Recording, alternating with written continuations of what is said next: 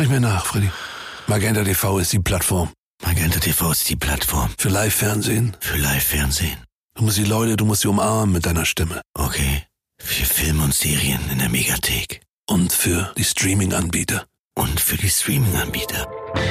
Der Tarif Magenta TV Smart. Jetzt mit dem deutschen Streaming-Angebot TV Now Premium. Erleben Sie Magenta TV auch unabhängig vom Internetanbieter. Schnell beraten lassen bei der Telekom.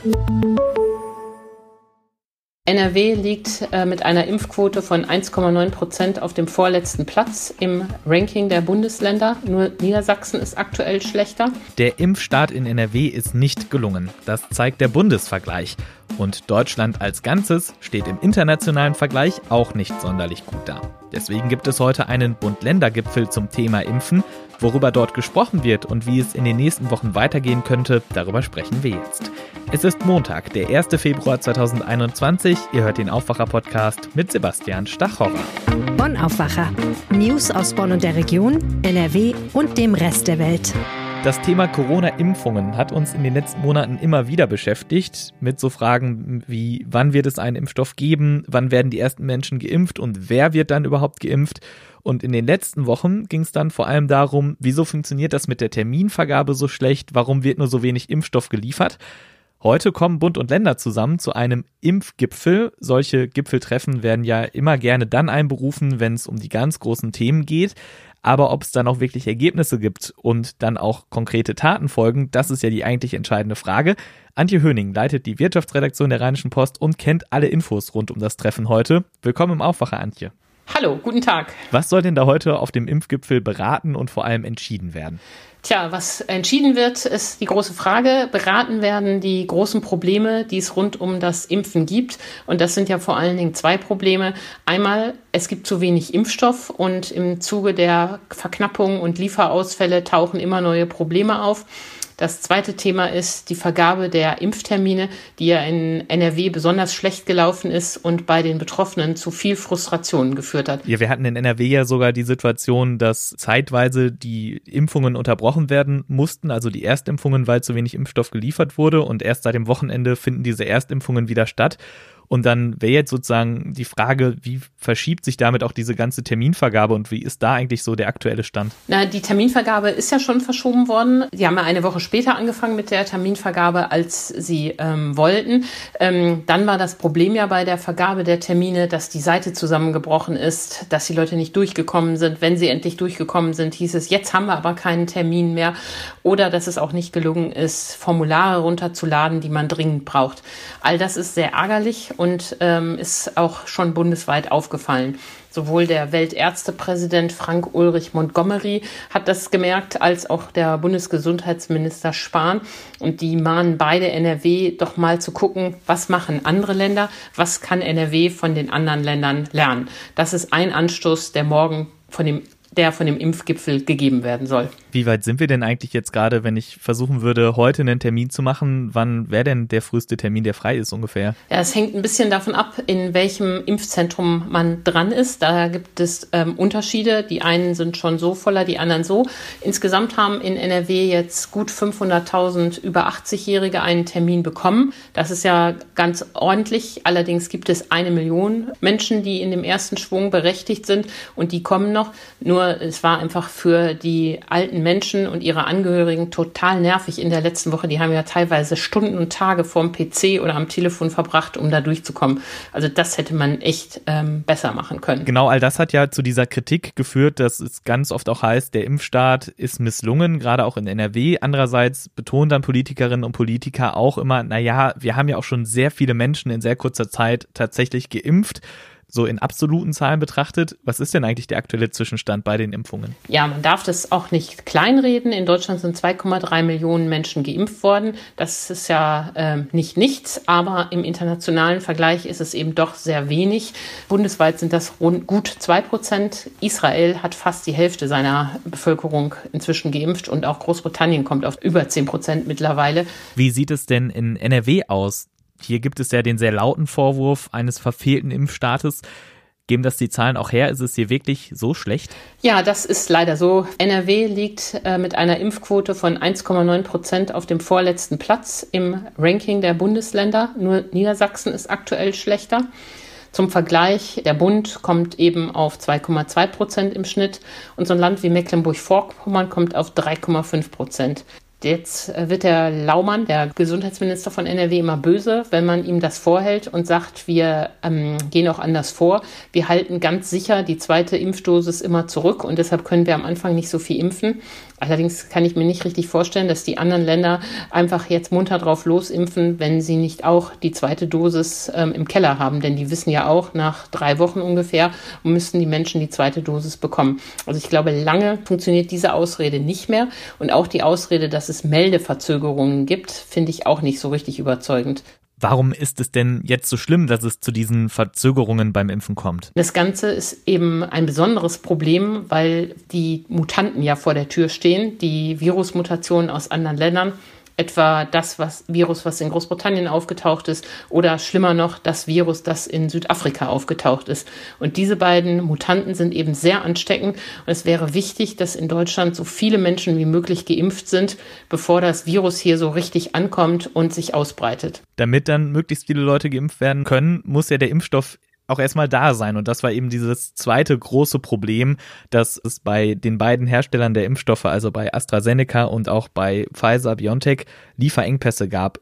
Wie sieht es da eigentlich gerade aus? Wie ist die Planung für die weiteren Lieferungen? Weiß man schon konkreter, welche Mengen tatsächlich in den nächsten Wochen in Deutschland zur Verfügung stehen? Ja, du hast recht. Das ist eigentlich das Hauptproblem, äh, dass zu wenig Impfstoff da ist und äh, die Unternehmen auch noch Lieferverzögerungen angekündigt haben. Und nicht nur die beiden, die du gerade genannt hast, sondern am Wochenende hat eben auch noch Moderna, der US-Hersteller, gesagt, dass es bei ihm auch Verzögerungen gibt. Von dem kriegen wir vergleichsweise wenig, deshalb schlägt das nicht so ins Kontor, aber das ist natürlich alles ärgerlich. Gut ist, dass morgen die Hersteller in Berlin mit am Tisch sitzen, also zumindest virtuell. Das Ganze findet ja als Videogipfel statt. Und die Politik wird garantiert äh, die Hersteller auch fragen, was ist der Plan, wie geht es weiter. Herr Spahn wird vermutlich einen Lieferplan bis Ende Februar vorlegen, wo dann drin steht, welches Land wie viel bekommt. Aber Karl Lauterbach, der Gesundheitsexperte der SPD, hat uns äh, gesagt, dass das natürlich überhaupt nicht reicht. Man braucht einen Lieferplan bis Sommer, weil aus dem Lieferplan, aus dem Impfplan leitet sich ja dann ab, wie geht es mit dem Lockdown weiter. Und das ist eben das große Ganze, wie es zusammenhängt. Wenn wir nicht impfen, können wir nicht lockern. Dann geht der Lockdown noch über Wochen weiter. Und ich sag mal vorher, die Schulen gehen erst nach den Osterferien wieder auf. Die werden aus Sorge vor diesen Mutationen äh, nicht wagen, die Schulen wieder zu öffnen. Wie gesagt, das ist meine persönliche Einschätzung, aber ähm, ich fürchte, darauf läuft das dann am Ende hinaus. Ja, vielleicht gibt es ja dann bald noch einen Schulgipfel. Das wird, wurde ja auch, glaube ich, schon öfter ja. mal im NRW-Landtag zumindest vorgeschlagen von den Oppositionsparteien. Oh, jetzt lass uns mal auf diesen einen Impfstoff noch gucken. Der AstraZeneca-Impfstoff hat ja noch ein weiteres Problem für die bisherige Impfstrategie. Da gibt es nämlich keine Empfehlung für die über 65-Jährigen, weil in der Altersgruppe zu wenig getestet wurde und es da zu wenig Aussagen gibt, wie gut der da wirkt oder wie sicher der da ist wenn man eigentlich gerade die Älteren zuerst impfen wollte, aber es da keine Empfehlung bei dem Impfstoff gibt, dann müssten ja andere zuerst mit dem Impfstoff geimpft werden. Wer denn? Gibt es da schon einen Plan? Nee, einen Plan nicht, aber viele Forderungen, wie man sicher denken kann. Tatsächlich hatte AstraZeneca eine tragende Rolle in der Impfstrategie. Eigentlich ist der Impfstoff hat nämlich den Vorteil, dass er nicht gekühlt werden muss und deshalb auch ganz leicht von den Praxen vor Ort verimpft werden kann. Äh, das hätte natürlich sofort das ganze Logistische auf eine neue, einfachere Grundlage gestellt. Die ähm, EU-Kommission hat AstraZeneca zwar auch äh, für alle Erwachsenen zugelassen, die ständige Impfkommission in Deutschland sagt aber klar, nur für Menschen unter 65 Jahren darf dieser Impfstoff eingesetzt werden. Damit ist jetzt AstraZeneca für alte Menschen nicht äh, möglich zu verimpfen. Und da kommen jetzt die Forderungen. Die Ärzte fordern zum Beispiel, dass in Krankenhäusern und in Praxen jetzt der Impfstoff verstärkt eingesetzt werden soll und damit auch an jüngere Menschen gehen soll. Und natürlich in zweiter Linie kommen auch gleich verschiedene Berufsgruppen, die darauf hinweisen, Lehrer, Erzieher, die ja auch tatsächlich an der Front in Anführungszeichen kämpfen, dass sie nun auch bevorzugt drankommen können. Spahn hat dazu gesagt, er werde das berücksichtigen. Ähm, grundsätzlich soll an der Prioritätenliste, wer wann dran kommt, nichts geändert werden. Aber in dem Maße, in dem die Alten nicht geimpft werden können, sind dann jeweils die nächsten Gruppen dran, die auf dieser Liste stehen und eben unter 65 sind. Und das sind die genannten Berufsgruppen oder das sind auch jüngere chronisch Kranke. Kommen wir zum Abschluss nochmal auf NRW zurück. Gibt es da jetzt Vorschläge, wie es in den nächsten Wochen weitergehen soll? Ja, die Opposition hat da auch ihre üblichen Forderungen. Die Impfstrategie müsse dezentraler werden, fordert etwa die SPD. Das ist insofern natürlich schwierig, weil der Impfstoff, den wir jetzt haben, ist der von BioNTech. Der ist eben so schwer zu kühlen, so schwer zu transportieren. Da kann man noch nicht in die Praxen mitgehen. Das ist äh, also eine gut gemeinte Forderung, die sich leider nur nicht umsetzen lässt. Ähnlich sind die Grünen, die fordern, dass man über Zwangslizenzen nachdenken muss. Das würde bedeuten, dass BioNTech seine Lizenz abgibt und auch andere produzieren lässt. Erstens würde davon ein fatales Signal ausgehen. Da würde ja jeder Entwickler künftig wissen, oh, wenn ich mich anstrenge, werden mir meine Ergebnisse einfach genommen. Und das Zweite ist, es gibt eben keine Fabriken, die rumstehen und ungenutzt sind. Die suchen ja schon, welche Kooperationen sie machen können. Also das sind so wohlfeile Forderungen, die aber das akute Problem jetzt auch nicht lösen werden. Ja, vielen Dank für die ganzen Informationen rund um den Impfgipfel heute von Bund und Ländern. Antje Höning. Und jetzt zu einem ganz anderen Thema, Trüffel. Die sind nicht leicht zu finden, verstecken sich gerne und gut im Wald, sehen teilweise wie verkohlt aus, sind aber dafür auch ganz schön teuer. Auf RP Online lest ihr eine tolle Geschichte zu dem Thema, geschrieben von Claudia Hauser. Meine Podcast-Kollegin Anja Wölker erzählt uns jetzt über das Thema. Und sag mal, es gibt nicht nur Trüffelschweine, sondern auch Trüffelhunde. Ja, zum Beispiel Millie und Peppa. Allein in Köln haben die beiden Hündinnen schon über 40 Trüffelarten gefunden. Peppa hat mit drei Monaten schon ihren ersten Trüffel angezeigt. Ihre Besitzerin ist Sabine Hörnicke aus Niederkassel und als Trio gehen sie gemeinsam auf Trüffeljagd. Das macht Sabine Hörnicke aber nicht nur, damit sie sich abends Trüffel über die Nudeln reiben kann, oder? Nee, sie ist tatsächlich Pilzwirtin und Trüffelsachverständige. Sie macht das also ganz professionell. Dazu gehören zum Beispiel Kartierungen von ihren Trüffelfunden für die Forschung. Da geht's also nicht um den Trüffel als Delikatesse, sondern darum, mehr über die Pilze und ihr Vorkommen in Deutschland zu erfahren. Sabine sagt nämlich, Trüffel sind wichtige Anzeiger für die Waldgesundheit. Die Trüffel wachsen immer in der Nähe von Baumwurzeln, mit denen sie dann eine Symbiose bilden. Wie kommt man denn darauf, Trüffelsachverständige zu werden? Also ich sag mal, wenn ich jetzt auf eine Jobbörse gehe, dann wäre das nicht meine erste Suchanfrage. also Sabine Hörnicke hat in einem ganz klassischen Job angefangen. Früher war sie nämlich Betriebswirtin. Ihre mittlerweile verstorbene Hündin Jule, ein Border Terrier Mischling, hatte aber wohl einen sehr großen Jagdtrieb und den habe sie in eine sinnvolle Richtung lenken wollen. Ja, und das hat offenbar richtig gut geklappt. Bei ausgebildeten Trüffelsuchhunden funktioniert das dann auch ohne Befehle. Die Hunde sind frei und wenn sie was Interessantes entdeckt haben, graben sie einfach los. Und gemeinsam mit der Hündin Jule hat Sabine dann auch fast 100 verschiedene Trüffelarten nachgewiesen. Ich selbst habe jetzt keinen Hund, aber einige meiner Freundinnen und Freunde haben einen. Kann ich dann zu denen gehen und sage, pass auf, du hast einen Hund, der kann bestimmt Trüffel finden. Ja, vielleicht. Also er muss auch entsprechend ausgebildet werden. Und um aus einem Hund einen professionellen Trüffelsuchhund zu machen, dauert das auch seine Zeit. Laut Sabine etwa zwei bis drei Jahre, bis ein Hund ein richtiger Profi-Trüffelsuchhund ist. Es braucht also Geduld. Und an dieser Stelle sei auch gesagt, viele Trüffel sind streng geschützt und dürfen nicht gesammelt werden, etwa Burgundertrüffel oder Frühjahr- und Wintertrüffel, da sollte man sich also auskennen. Nicht nur der Hund, sondern auch der Mensch muss ein richtiger Trüffelprofi sein. Vielen Dank für die Informationen, Anja Wölker. Ja, gerne. Und jetzt das Wichtigste aus Bonn und der Region. Der Rheinpegel steigt weiter an. Am Abend stand er in Bonn bei knapp unter sieben Metern. Diese Grenze soll er spätestens heute Morgen übersteigen. Bis Mitte der Woche könnte er dann auch über acht Meter steigen. Der Grund sind geschmolzener Schnee und der zuletzt starke Regen. Seit dem Wochenende gibt es die ersten Überschwemmungen. Für die Uferpromenaden in Beul und am Rathenau-Ufer wird es ab sieben Metern kritisch. Sie werden dann überflutet. Am Alten Zoll ist es bei siebeneinhalb Metern der Fall. Bei 6,50 Metern Pegelstand hat die Stadt begonnen, die Autos am Brassarufer abzuschleppen. Vorher wurden Fahrzeughalter informiert. Weitere Auswirkungen des Hochwassers. Die Mondorfer Fähre stellt ihren Betrieb ein. Auch fahren auf dem Rhein keine anderen Schiffe mehr. Außerdem werden die Dammtore geschlossen und einige Straßen gesperrt. Was passiert bei welchem Pegelstand in Bonn? Einen Überblick lest ihr auf ga.de. Für heute Morgen warnt der Deutsche Wetterdienst vor Glätte. Das betrifft Bonn, den Rhein-Sieg-Kreis und die Kreise Ahrweiler und Neuwied. Die Warnung gilt zunächst bis 6 Uhr. Im Laufe des Tages sollen die Temperaturen wieder steigen. Es bleibt allerdings regnerisch. Deshalb wird der Pegel des Rheins voraussichtlich auch nur langsam wieder sinken. Zwei Flüchtlinge aus Marokko stehen ab Montag wegen Mordes und schweren Raubes vor dem Landgericht Bonn. Die beiden 28 und 29 Jahre alten Männer sind angeklagt, im Juli einen 45-jährigen Nordafrikaner in seinem Zimmer in einem Flüchtlingsheim in Loma über mehrere Stunden gefesselt und gefoltert zu haben.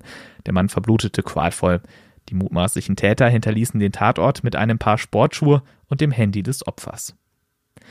Im Jakob-Wahlen-Park in Alfter hat ein umgestürzter Baum am Samstagnachmittag die Stromleitung zum Pumpwerk beschädigt. Dadurch waren mehrere Haushalte in Alfter ohne Wasser. Wann der Schaden behoben werden kann, blieb am Wochenende unklar. Wie die Alfter Feuerwehr mitteilte, beschädigte der Baum außerdem eine Leitung der Telekom. Die Verbraucherzentrale NRW warnt davor, Verträge an der Haustür abzuschließen. Anlass ist eine Geschichte, die ihr ebenfalls auf ga.de lesen könnt. Der Bonner Wahid Moradi schildert darin, wer kurz nach Weihnachten Besuch von einem Mann bekam, der sich als Mitarbeiter des Energiekonzerns Vattenfall vorstellte und auch einen entsprechenden Ausweis zeigte. Er habe ihm gesagt, dass er den Stromanbieter nicht wechseln wolle und das Gespräch beendet, sagt Moradi. Doch wenig später bekam er trotzdem einen Vertrag von Vattenfall mit der Post. Zwar konnte Moradi schriftlich kündigen, er fragt sich aber trotzdem, woher der Energiekonzern seine Daten hat. Die Verbraucherzentrale warnt auf ihrer Internetseite, dass so etwas immer wieder passiert. Vattenfall tauche immer wieder in diesem Zusammenhang auf, sagte ein Sprecher dem Bonner Generalanzeiger. Und das wird heute noch wichtig. Ab heute dürfen einige Schülerinnen und Schüler wieder in den Klassenraum. Wenn sie zu Hause nicht am Distanzunterricht teilnehmen können, sollen sie in den Schulen arbeiten können. Das Schulministerium hat in einer Schulmail die Schulen aufgefordert, Kindern und Jugendlichen aller Jahrgangsstufen ein entsprechendes Angebot zu machen. So soll die Chancengleichheit gewahrt werden und wirklich jede Schülerin und jeder Schüler am Distanzunterricht teilnehmen können. Am Flughafen Köln-Bonn eröffnet heute ein neues Corona-Testzentrum. Im Terminal 2 werden sowohl PCR-Tests gemacht, bei denen das Ergebnis bis zu 24 Stunden dauert, sowie der schnellere Antigen-Test, der innerhalb von 8 Stunden ein Ergebnis liefert. Und hier noch der Blick aufs Wetter. Es ist leider vorbei mit dem Sonnenschein. Heute bleibt es bewölkt und kann immer wieder leicht regnen bei 3 bis 6 Grad. Nachts kühlt es ab auf Temperaturen um den Gefrierpunkt. Auch morgen Wolken und Regen bei bis zu 11 Grad im Rheinland. Und am Mittwoch, ihr ratet es schon, Wolken und Regen. Das war der Aufwacher-Podcast am 1. Februar 2021. Ich bin Sebastian Stachorra. Bleibt sicher und gesund. Macht's gut. Mehr Nachrichten aus Bonn und der Region gibt's jederzeit beim Generalanzeiger. Schaut vorbei auf ga.de.